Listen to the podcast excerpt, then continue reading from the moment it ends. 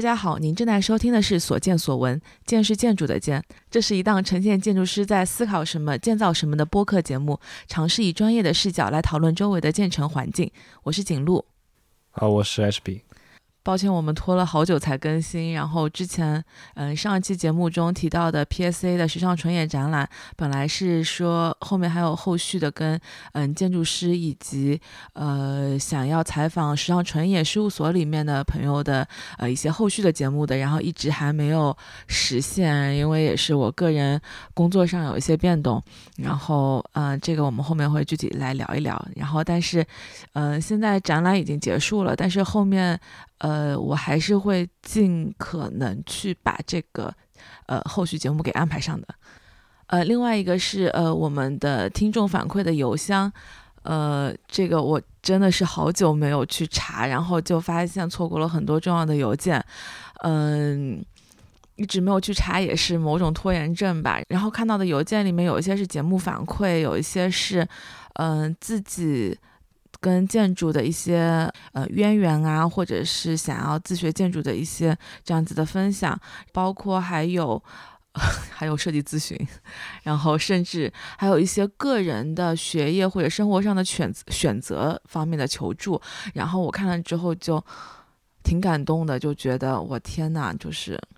然有种后当知心大姐姐的感觉吗？对对对对对，就我说何德何能，然后就赶紧立马给这些邮件都回了，然后还觉得自己回得特别晚，过了好几个月也不知道人家现在怎么样，就特别紧张。总之就是。这个我之后会好好日及时看邮件，然后大家也可以继续给我们写听众反馈。嗯、我们的邮箱是 hi at architalk dot xyz h i at a r c h i t a l k 点 x y z。把 HP 晾在旁边那么久。然后这期节目是《所见所闻》跟《人间指南》的 crossover，那个 HB 先介绍一下，叫啥？介绍一下《人间指南》，不是我不知道，我哦人间指怎么南介绍一下你？哦或《者人间指南》是一个就是不定期更新的播客节目，它它的网址是《人间指南》的拼音点 x y z，大家都是 x y z 人。嗯哼，嗯哼，嗯、现在《人间指南》有个小小的状况，就是我我主动在那个苹果的播客平台把我的节目下下下架了，并不是苹果官方对我做了什么，是我自己下的。然后我现在还没有嗯没有重新把我的 feed 提交到任何平台上，所以你如果在呃播客客户端里搜索的话，是搜不到《人间指南》的，但你可以用我这个网址“人间指南”点 x y z，然后它里面有一个呃 RSS feed 的地址，你可以用那个地址添加到你的泛用型播客客户端里，这样你可以听到。或者你在推特上关注“人间指南 FM”，或者是在 Telegram 频道里面关注“人间指南 FM”，这两个都可以收到更新。嗯，对，除此之外你是是搜不到的。当然我我在考虑要不要上传到那些平台，因为。我尝试想要上传到 Google，但是 Google 好像只接受高贵的美国人账户，所以我一时间没有办法。是吗？嗯好吧，对嗯而且现在 Google 好像 Google 现在申请新的新的账号有还有挺麻烦的，还要什么填电话号码之类的，对，啊，没有。呃我可以对告诉你一个可以生成一个美国号码的方法。哦，好，这样可对以可以，嗯好，回头我们操作一下。然后我们这次聊天的，呃，分上下两期。然后第一期的录音时间是，呃，一今年的五月份。 我还回去翻了一下，我们上次是几月份录的，然后是 OK 五月份了。嗯、那个时候是我刚从国外彻底搬回到国内生活。呃，然后当时就呃去录了一期《人间指南》，也当时也没敢自己回去听，所以我都没有放自己的节目里面。当时是在节目里面聊一聊回国的一些心路历程啊。我我其实觉得有，就是从国外生活久了，回回中国有种重新学习如何生活的感觉。嗯，是的，因为我觉得在国外的生活不太真实，它只是一个一个一个跟就如梦似幻的一个 你知道篇对吧？章，你知道我我觉得就是就是我们这种状态的人就会选择回国。嗯就是我总觉得在国外生活的就像在演一场戏，经过就是做一个事情，嗯这个事情做完了之后会有一个结果嗯啊、不像是在就是一个真正在生活的状态，它是一个不求结果的状态。嗯嗯，对，是的，对吧？对。所以说，我觉得就是抱着我们这样想法的人，就会就会容易选择回国。我我我在国外的时候也跟很多人聊过，就是这个回国回国不回国的这个问题。嗯对我，我觉得我就感觉，嗯，我还我跟人聊过之后，我就觉得自己是要回国那种人了。就是我觉嗯得这、这是一个过程，过程之嗯后我求个结果，但我这个结果我可以也可以在国外求，也可以在国内求，但是我嗯总总觉得在国外求又是开始新的一个过程。是是，就是我看我国外的朋友，嗯，就比如说在我决定要走之后，我嗯再去看他们，我就有一种在看一个平行世界的我的感觉，就是嗯我是觉得，嗯，我希望从他们那儿看到一种不同的可能性，但是这个选择我已经做了，我我感觉分叉走了另外一个嗯平行世界的一个支线的选择。你你有没有觉得这个回不回国这个问题，好像只有在中国或者是说中日韩这种国家才是一个大问题？因为我我是在欧洲念书嘛，就那边就各个国家人都挺多的，嗯比如说在德国念书有很多什么西班牙、意大利之类的这种人，对他们说这不是一个问题。我觉得一方面可能亚洲的家庭观念跟欧美的不太一样，或者说他们像欧洲的话，国家的概念可能没有那么强。对他们离家也不远，就是、嗯他们就生活方式改变的也不多，嗯，感觉跟跨个省差不多。就大概类类似这个意思吧。嗯然后我在那边就感觉是到了另一个世界。嗯，嗯，虽然我觉得像我们这种人自诩足够国际化了，但还是嗯到那边还是感觉另一另一个世界的样子，嗯嗯，是的，对吗？所以还是得还是得回。对，嗯就你在那边待久了，你只是坚持的够久。 对，对我，但是我觉得，就是它还是有一个有一个变化的过程，就是你待一两年跟待五六年，这个体会也还是不一样。但是待五六年跟待十年，你就另外一码事儿了。就我我反正觉得，比如说学生时代或者刚毕业的时候，跟嗯我生活了一段时间之后的心态状态是不太一样的。就一段时间之后，我其实更多的把自己当做了一个那个城市的一部分，就是嗯，就你是纽约人了嘛，New Yorker。对因为对啊，每个人都是 New Yorker，对啊，我我就觉得我我我能理解你说的这种刚毕业的心态和嗯在那生活过一段时间的心态，但是我觉得我待不了十年， 嗯，我待不了，我从一开始我就觉得自己待不了十年，所以我就一直是那种就毕业就走这种。嗯嗯，但也可能是城市不一样，就是你知道吗？我会觉得，哎呀，我我也会劝别的刚毕业的小孩儿，就说，嗯，他们有些，而且现在小孩儿，嗯，特别愿意回国，就是嗯嗯一毕业就想回国，或者说有些，比如说没出国的，他们一毕业就想回老家，就是很奇怪。然后他们在纽约想回国的，我就说你真的不待一待吗？就说你先工作两年再看嘛，就是我都会劝他们尝试体验一下。我我觉得这个问题倒是一个很有很有意思，就是我我觉得现在的小孩儿没有嗯经历过我们小时候那种、呃所谓外国梦吧，嗯嗯就，我们小时候看电视看电影。哈佛女孩刘亦婷，就是因为电视里演的外国生活跟我们实际生活差太远了。嗯嗯就我好像在某个节目里也说过，就是我小时候看美国电视电影那里面那个超市的感觉。嗯，哇，对，对我，我我觉得我那地方只是跟就是我一辈子也看不到的这种嗯景象，就在电影看到。呃，当你真正出去的时候就，就被会被接真实的接受到那个震撼。就可能现在小孩就发现，嗯，所谓这种美国最最高的生活，跟他自己在国内生活也差不多，所以没有那种、一开始就没有那种期待，没有那种向往，嗯嗯所以他可能也甚至都不会考虑这个问题。嗯，他们生活的年代，国内的物资什么的已经够丰富，他们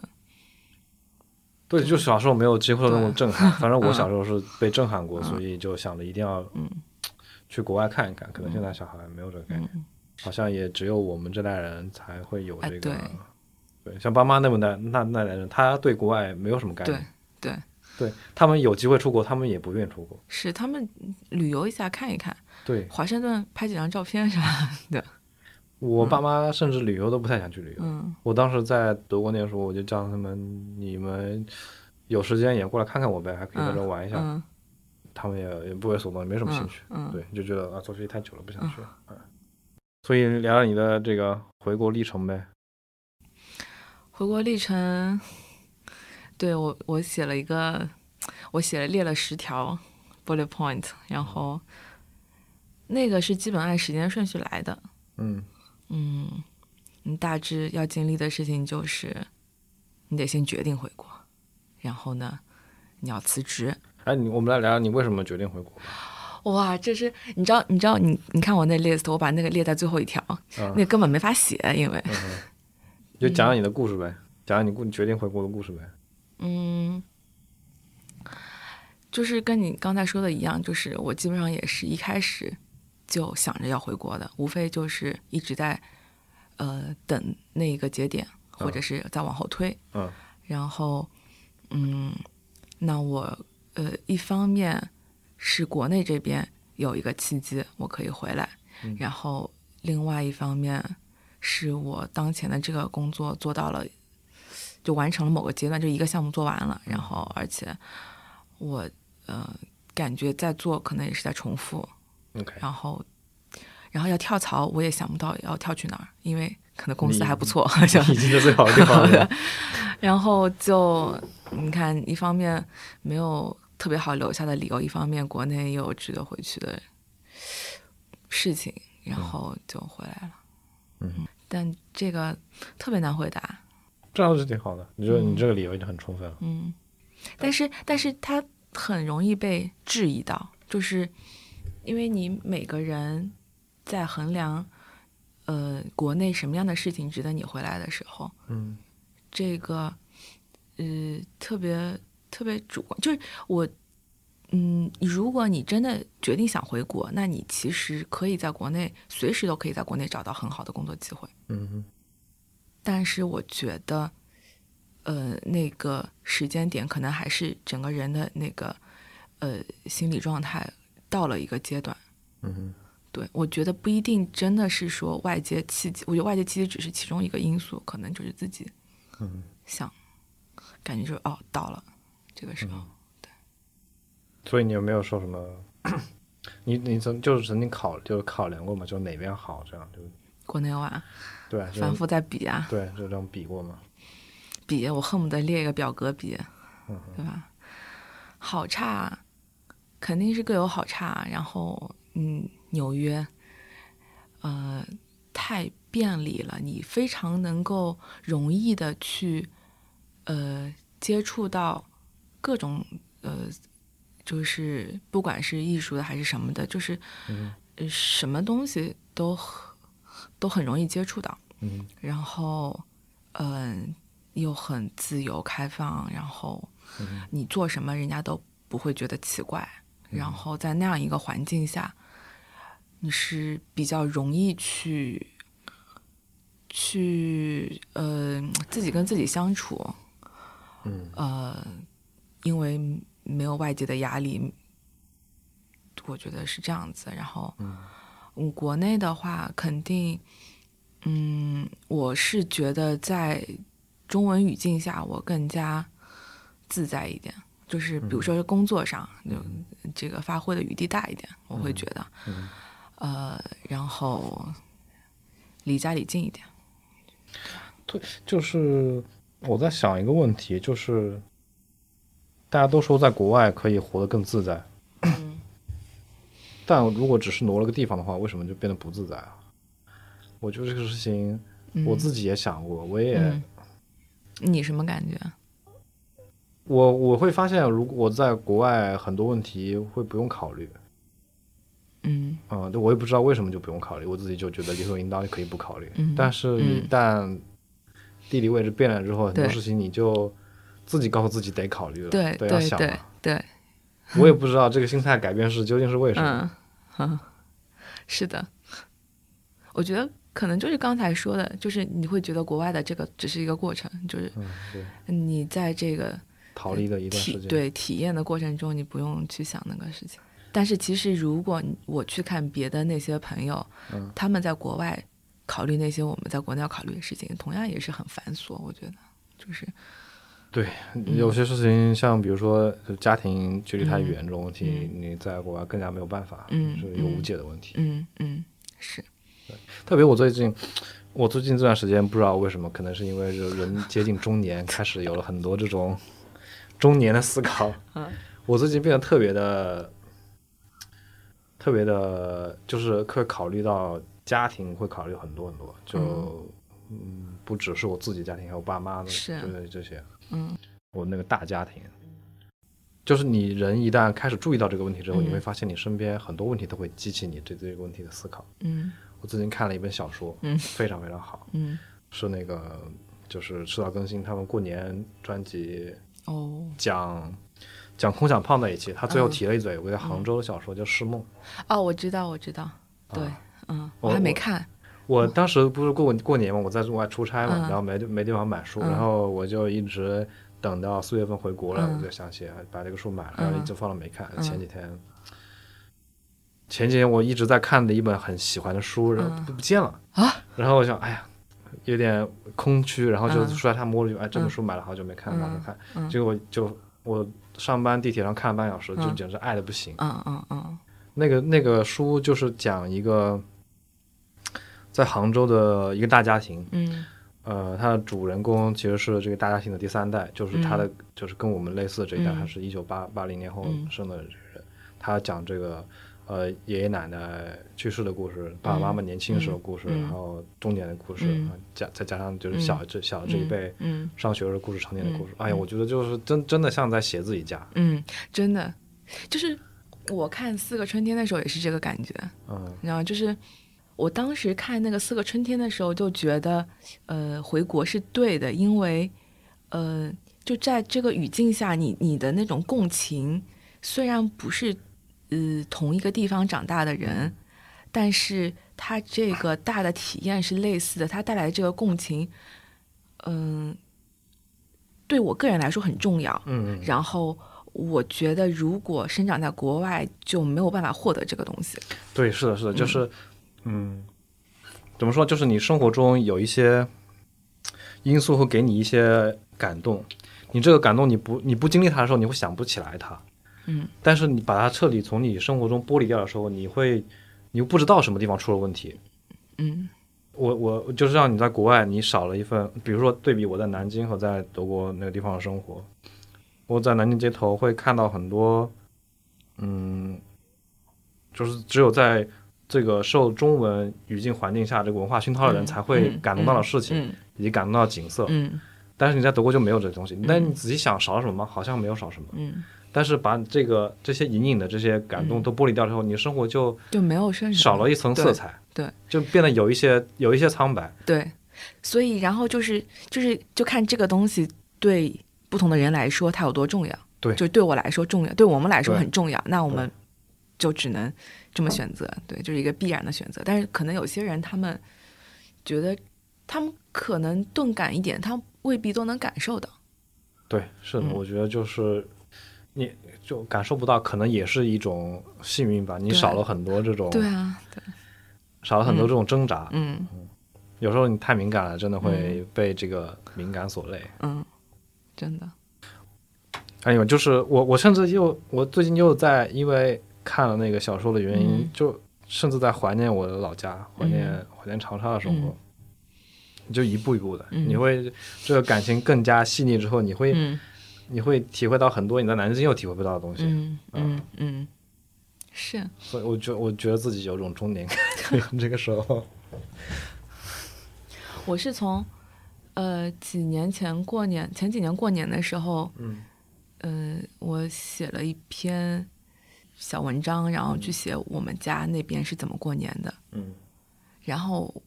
然后我就挺沉迷，就是不是挺挺眷恋那个东西的，嗯，就是那些生活的一些习惯什么的，嗯就是它它呃很大程度上构成了我的一部分吧。就比如说，嗯、去每年就每每年或者是有什么事情的时候要去庙里面拜佛啊什么的，就是本来一些很世俗，可能在我中二一点的时候我都觉得特别傻的事情，我现在都很很看重， 啊是吧？就对你来说，回国与不回国其实也不是个问题的。就你说这些，就你追求的这些东西，他在国外是不可能拿到的，对吧？对啊就你的回国只是一个时间问题，对就是什么时候回，而不是对说要不要回这个问题对。我觉得是的，嗯嗯，但就是，嗯，但会会留恋国外的一些东西，但是，嗯，啊，对，确实，就是我刚回一段时间，我还挺怀念一些东西的，但是我因为在国内可能也是生活了三四年，也习惯了，嗯，觉得那些东西好像也并没有那不么重重要嗯对，比如说一些言论自由上的东西啊，嗯啊 就是一些网站你访问不了这些问嗯题。嗯我当时觉得这里是一个就基本人权，你嗯没有就是不行。嗯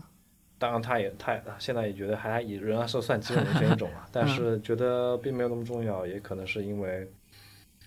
在这个又回到这个体制之后，你又被这个重新制度化，然后你嗯总会想一些办法，觉得还有最后一口气可以活，嗯你也不至于死、死透了，所以嗯就嗯觉得也不是个什么大事儿。嗯嗯然后一些生活便利上的问题，嗯我我觉得我自己在那那这国外那个三年时间中，被西化来的挺严重的。哦，我发现自己很多生活习惯在回国都变得有一些另类，嗯，比如说，比如说我嗯只喝冰 的水，嗯，这个就很多地方难以满足。嗯然后我很喜欢把包往地上扔，对我也是，我就是从自己就往 地上扔嗯嗯啊，就是就像现在这样。对对，但我我我一开始觉得好像嗯有些格格不入啊，但是嗯就生活了三四年，觉得也还好。你就是坚持这些东西，对啊其实也并没有多大的问题。嗯你甚至我现在都觉得这不是个问题，我就跟别别人不一样，好像也没有什么关系。嗯嗯，对，我觉得我回国前给自己不停的打预防针做的最大的心理建设就是，嗯我国外习得的这些东西，我回国之后不能扔掉，嗯，就是是这我这是唯一一个要给自己说的事情， 我其他都不重要，你知 道。很难讲，我搞不好、啊搞是不吧好几年后你也开始拿起保温杯喝枸杞水之 类的。嗯，哎呀，保温杯喝枸杞那都不重要，所以你觉得最不能丢掉的一点是什么？我不知道，我就是我有一点就是我、嗯我觉得我在呃国外的几年生活给我最大的收获就是让我意识到了呃为自己活着这件事情有多重要。嗯，嗯，是，我觉得我我出国就是一个说的煽情一点，就是寻寻找自我的过程，你知道吗？嗯因为你其实你本科毕业就出国了嘛，那那之前对嗯也之前都是小对孩对儿对，就对是只是在念书，对，都是小孩。嗯所以你谈不上，就比如说人人家真的要问你一个终极问题，你想要做什么，那这个个完全回不回答不上来。但可能就是，呃，在国外的这段生活让我，呃，能够剔除掉一些你觉得能不喜欢的事情或者什么的，而且就是看到更多可能性。就如果我不在国内国外生活那么多年，我很多可能性我根本看不到。对你看不到那么多榜样，嗯你会嗯，看到很多就是完全颠覆你之前观念的榜样。嗯对对。那些人可以这样做，他居然也嗯做那么好。嗯嗯，我觉得就即使我最后从外界看选择了同样的一个东西，但是我面对的是不同的数量的选择，嗯我我我那个我觉得是不一样的。我哦对我觉得这样，这这这一点才是真正做到了你在国外生活的价值。就是你刚刚说那些，就是嗯没有想考虑到要不要回国这个问题的小孩，我觉得他们脑子里可能没有这个没有这个想法，嗯就他们对他们说那段经历好像没有什么，可能没有什么获得，所以他们也不留恋，没有甚至不成为一个问题，嗯也是其中一个原因。嗯，就我我还是比较庆幸自己有过这么一段在国外生活的经历真的真的，对我觉得是非常幸运的事情。我们 这个年龄段上下的人，对于往外走，嗯不仅是出国，或者只是说去大城市，都还是有挺大的追求的。但是嗯可能后面的人，这个动力就不是特别大。嗯，就因为对他，我觉得是现在是现在这些小孩儿有一点好处，就是他们很小就能够去很多很多地方，嗯那些地方对他们说不神秘了，就没有这个嗯想要去体验不一样生活的这种原初动力。嗯，我就你知道，有时候，嗯，比如说我看别人家有个小孩儿，嗯然后嗯出国念个蓝带，嗯然后回来在自己家族的餐饮行业里面先嗯基层锻炼锻炼，然后回头说不定家里就给他开个甜品店。嗯哇，我说不羡慕也是假的， 知道吗？就 多滋润啊！你看，对吧？是呀，就是就在这件这件这件事情上，中国其实在变得越来越国际化。就是嗯我看那些欧美先进国家小孩，他们也是这种状态，他们也不羡慕你能嗯出远门到一个异域对文化中生活一段时间嗯，对吧？你知道吗？就比如说我刚毕业的时候，其实我一开始的时候就觉得我毕业就会回国，嗯但是因为我当时就会觉得，哎，我不能想象我在国外上班是什么一副样子。嗯可是真的都要全部讲英文吗？ 然后 就我我这个我就没法想象，所以我想说，嗯，就是嗯很想试试看，对吧？就是我是抱着一种什么事情都想体验一下、试试看到底是什么样子的心态去做，然后一步一步做下来。如果现在还有一个机会给你出国工作，你还你还会出国吗？就之后，出国工作，对我其实会想要体验一下日本和欧洲， ，OK，但是我就觉得现在我在现在这个时间，我不一定会去。嗯就是我比较羡慕我有一个朋友，他他呃念研究生的时候 gap 了一年，嗯然后他换了四份实习，OK，啊，每份实习三个月嘛 OK 然后在美国、日本、中国、欧洲各 OK 待了三个月。 OK，我就觉得超酷， 我就我觉得那样子的一段可能比较够。但是哦，我我本科的时候在欧洲待过嗯几个月，我觉得也虽然没工作过，但是我觉得也算够了。我现在听还行起来觉得那样就每个地方三个月的那种生活，对我来说有点适适应不了了， 啊、太对吧奔波了。对吧？就是说，就是他做的早嘛，就是我说那个时对，候，就年如轻的果时候爱折腾的时候，嗯嗯，然后现在你让我再这样，我也不会。对我我现在还在想，是不是之后或者一两年之后再出国工作一段时间。有时候你在中国这个环境工作久了，你也会想要透口气，嗯嗯嗯嗯重新就把自己抽离出一个自由环境之中，然后又经历一下就是这个重新认识自我的嗯，过程，嗯然后你再回来，可能又有一种不一不同样的认识。嗯。那你如果想要再出去，你想去哪儿？随便什么地 方吧。对我以前还挺只就是只想生活在大城市里面，嗯，但是现在好像这个往中年走 之后，没有这种执念越来越少了，嗯就觉得什么地方也都行。我之前在现在这份工作之前，拿了一个 offer 在什么嗯塔斯马尼亚岛上，在哪儿？就澳大利亚呃最南边那个小岛。哦嗯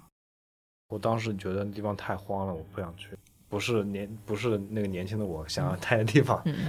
现在觉现在得好像也，我觉得也可以接受。想嗯一下，呃，对大城市也没有那么多执念了。嗯，我现在我觉得我现在刚从纽约回来，我觉得我对大城市还有执念，但你在纽约待那么久，你对大城市应该是就是一览众山小了呀。够够的是吧？对啊，可能就是不习惯，我觉得未必嗯是喜欢不喜欢，我可能就是觉得不习惯。就对比如你说，生活习惯要改一套，嗯真的。嗯嗯，就比如说，我回来之后走在杭州的街上，跟我走在上海的街上，就是我的心，就走在杭州的街上，我会感觉到我回国了；走在上海的街上，我没啥感觉，你知道吗？嗯，是这样，杭州不行。剪掉剪掉，不过我我觉得我能接受小地方，可能还是因为我抱着一种就是这个过客的心态吧，就是我在这哦里待一段时间，也不是在这生活什么之类的，体验一下生活，然后就得走那种。你叫我真的说就在小地啊方定居，我可能也会有一点心理负担吧。嗯。但是比如说，比如说我自己在比较杭州跟上海的时候，嗯嗯，我会把这个选择题等同于我是想在杭州，呃，settle down，、还嗯是我要在嗯上海再拼搏一段时间？你知道吗？就是这两个大小城市，呃，我我不会觉得在杭州我是个过客，我会觉得我在上海是个过客。就是嗯嗯，杭州离你家更近嘛，哎呀，这而且你到也这儿在也不差一小时，你也在那边上上学，更加嗯熟悉一点，嗯，可能跟你的南京差不多。可能有点吧。就是其实我最近也也想走，不想在 南京了。对，还是想到上海来闯一闯，是吧？类似这种想法吧。是吧？嗯我就是在纠结这事儿。我你你更好，你有更多选择，嗯，做的事情不一样，行业不一样。对你有更多选择。嗯我我的行业选择少一点，而且我还有家庭呢，对吧？我是容易一点了，对你有没有觉得你在国内更想奋斗？我会对钱这件事情更在意。嗯哼，奋斗，我觉得在国外大家也挺拼的，嗯，呃，但是也会比较想的就是够用就好。比如说，嗯嗯嗯因为嗯嗯你不需要考虑别人，大家嗯就是、这个就还是大环境的因素，我觉得、嗯就是，哎，在在一个就是贫富差距稍微小一点的地方，嗯你会觉得大家的水平都差不多，好像没有那么着急这个事情。啊，对对对，因为在纽约大家都穷嘛，就大家是都嗯建筑师都穷。大家都差不多，就、嗯就是也穷也不会穷到哪去，富也不会富到哪去对，就是他们有一波富人在那了，嗯然后嗯，大家都底下人都差不多。嗯哎、我刚从德国回来那几那一年多的时间，我就特别焦虑这个事情，因为我在那个地方习惯了大家都贫富差距很小的生活，所以回来就回来就受了不少冲击之后，就有一点焦虑，就为是这吧钱这个事情焦虑。嗯，我对我现在也是，而且我那个时候还是一个就是刚上完学，嗯嗯总算把这个学呃这个书全部念完了，对，开始要挣钱了，可能嗯这个阶段就特别焦虑，特别怕自己滑向就是就是你知道中国是就两头嗯两截的嘛，我在中间摇摆不定，非常怕自己滑向下面那一段，就有一种你在这个要沉的船上挣扎，你非常想要爬上救生艇的那种感觉，就可能当时那个对这个社会不成熟、比嗯较不成熟的认识吧，就总觉得你如果不赚更多钱，不得到高的社会地位，你就会沉向底下那一层。你说的这种两极是指什是么方面？就是有钱、社会地位高、嗯光鲜的那一层嗯和、呃没有钱，呃为为生活奔波，生嗯然后每天都庸庸庸碌碌的那种感觉、嗯那一层，嗯嗯中间人很少，我觉得中间人很少。我当时就觉得自己恰好站在中间那个位置上，嗯然后整个这个大的流是把我往下推的，嗯我要逆流而上，爬到上面那层去。我当时这个焦虑感特别严重，嗯我那段时间，呃，我本来就没几个朋友，回顾那段时间，经常就是抓了我那几个还能说说话的朋友嗯聊这个事情，因为因为这个。就是把这个焦虑传染给不少人， 然后又流失了好几个朋友， 又流失了好几个朋友。对，嗯嗯我觉得我回国面临最大冲击就是这个，就是当时那段焦虑。现在嗯。过来了也觉得还好吧，可能也是自己成熟了，或者是然后我觉得嗯对我在国外工作过一段时间的人回国嗯来说，可能会有的几个问题就是：一，可能要接受你的薪资或者什么的下降，而且如果呃你一旦发现你做的这个，你回国之后干的工作，可能跟你出不出，就是你你的别的那些没出国的同学也在做，可能而且做的更高的位置，嗯这个挫败嗯挫败感如何去去去面对？嗯哼那想我这这出国不是白出了吗？就是 什么之类的，就是会有一些这样子的这事情要面对，嗯哼。你现在能接受这些吗？ 还在慢慢迎接这些冲击。对，还没有开始真正要找工作这个对时候，对，你有你有对自己的一个预想吗？预期你就是还还没有真正到这一步的时候，在幻想自己会找一个什么样的工作，会在一个什么样的位置？我的理想就是不上班，但是我又可以可以，你不是有酒吧吗？把酒吧经营好，你就可以不上班了。对，但是这个是一个呃收入跟风险成正比的事情。嗯。然后我为了降低风险，也减少了我的投入。 但我觉得这是一个比较好玩的事情，对，就我还对，哎，我挺难我去挺做羡慕你有一个这个，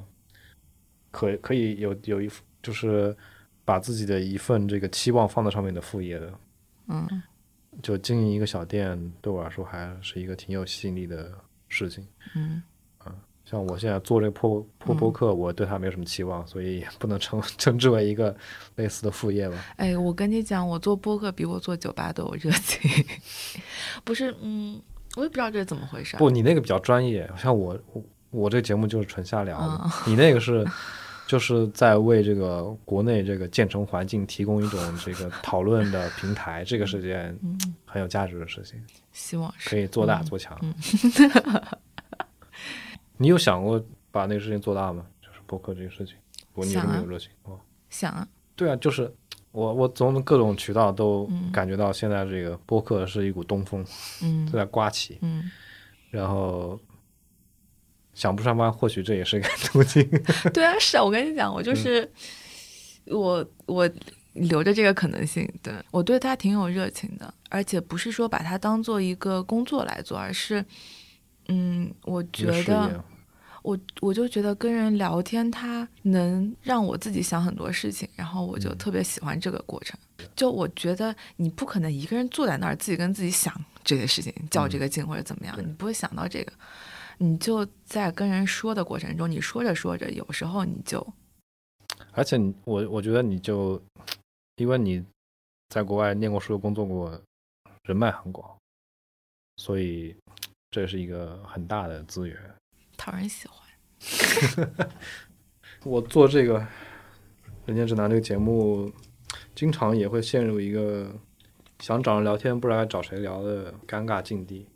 能聊出一期很不错的节目是个很难的事情，虽然是闲聊，但是你回过头来再听，发现大多数内容其实没有什么没有什么听头。我觉得你这样才是比较难做。你像比如说我做，嗯，呃，我有明确的主题，我做建筑，那对你抓个人来有个具体的事情对聊，它对对是比较好聊的对。对对我我其实就是还是在把它当做一个这个个人音频思考记录的这么嗯。一种方式，我也没有期望他要做大做强，嗯嗯嗯这就随便玩玩吧。趁我还有兴趣做这个事情，不过我偶尔会有一点小惊喜，就是嗯、呃我上期不是说去参加一个那个活动嘛，嗯宋美术馆那个活动，嗯然后后来有听众听到这个节目之后，给我呃发信息说，哎，我当时也在那个嗯，里面没有、没有没有认出你来，嗯对我就就是知道还有人在听，还是嗯稍微有一点小小的欣慰。 是，不过，哎，我觉得你回国之后做播客，可能更有优势哦。你可以就是聊的更多，就是贴近你的目标听众的嗯。话题。我我真的觉得你这个节目可以养活你。但是其实我另外一方面，我又希望嗯，就是还想做设计。嗯，诶，我我现在说出这话自己有点不自信啊。我有我很我我不确定我有多想做设计，但是我至少现在口头上逞逞强，我还是觉得我没有办法。就如果让我把 podcast 就就告诉我我能呃把这个作为主业能养活我自己，嗯我可能都有点不甘心。嗯放弃掉建筑本身这个事情。嗯啊，这跟我是一样的。我我不是跟你说过好几次我不想干科研了吗？嗯我后来我真真正正地问自己，当你就我比如说明天有公司找你去干什么事，你可以不做了。嗯，我我觉得我自己还是 对吧？有一点不甘心放、放弃现在做的事情。我今天跟一个一个朋友聊，嗯他也说他现在自己处于赚钱和做设计的这个中间，他他现在还在去去 balance 这个事情，然后但是他觉得如果真的想要呃两个都要的话，嗯是做不好的，或者说他觉得太辛苦了，然后他就会觉得可能在未来一两年他会想要选一边，嗯，他不确定他要选哪一边。挺好的，我都没得 选，我我只我只有不赚钱那边可以选。 但其实像就是这个迟早更新这样，他们就是在一个公司下办一个节目也挺好，他们又赚了钱，又做了自己感兴趣的事情。嗯，我觉得你可以借鉴，你不是自己还要开开这个对工作啊，室我吗？想啊，对啊，对啊就工作室下可以经营一档节目，也挺好的。嗯啊，非常期望你能把工作室看一下，真的，我特别希望看到就是这种自己干的事能成的这种案例，对我自己也是有鼓舞。嗯，对对，我知道这种感觉，就好像，嗯，我很想看我纽约的有一些朋友，他们就是把生活过得丰富多彩。就是我我其实对建筑师来讲，他做一个工作室，成立一个工作室是一个很简单的事情，就是说，但难的就是你要有持续的有活干，嗯，你也可能要面临不那么好的活，嗯，来养活一些更加你喜欢的活。就还是那个赚钱与嗯设计的 balance。嗯，是的，我原我我原本以为，我回想了一下，我在二十岁的时候在想，我觉得三十岁我应该不会焦虑的，因为当时我非常焦虑，非常迷茫，你二十岁的焦虑迷茫啥？就是以后干什么？哦我二十岁当时还大学快要毕业嘛，嗯然后就怎么办？干什么？能不能混得出人头地？然后那时候想，三十岁应该嗯就已经一切都已经有了一个明确的方向，想不到自己三十岁还是在这种啊、焦虑迷茫中，甚至我就刚回国的时候，那焦虑，我在想，过个三四年之后，也许就嗯，没有这么焦虑迷 茫，想不到就是三四年之后还是在哇，这个焦虑那可能我再过个三四年，我都不知道会怎么。就是永恒的焦虑和迷茫，所以我就特别喜欢看，想想要看到这种自己想干的事情干成了这种案嗯例，，因为我我是一个不太答得上来我要做什么的人，但我就很喜欢看那些特别坚定、特别知道自己想要做什么的人，就看他们就特别爽，就是哎，就就真真好。对，才能分隔世界的墙，还是看不清，在那些时刻，遮蔽我们黑暗的心，究竟是什么？啊哦住在我心里孤独的、孤独的海怪，痛苦之王开始厌倦深海的光，停止的海浪。哦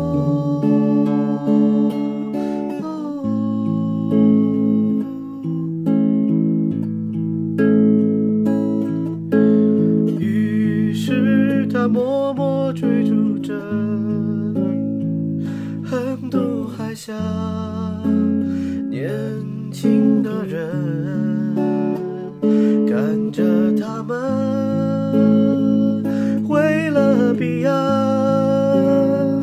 骄傲的，骄傲的灭亡。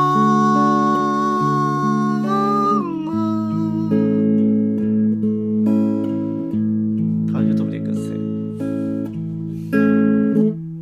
波比想唱什么歌吧？不会唱，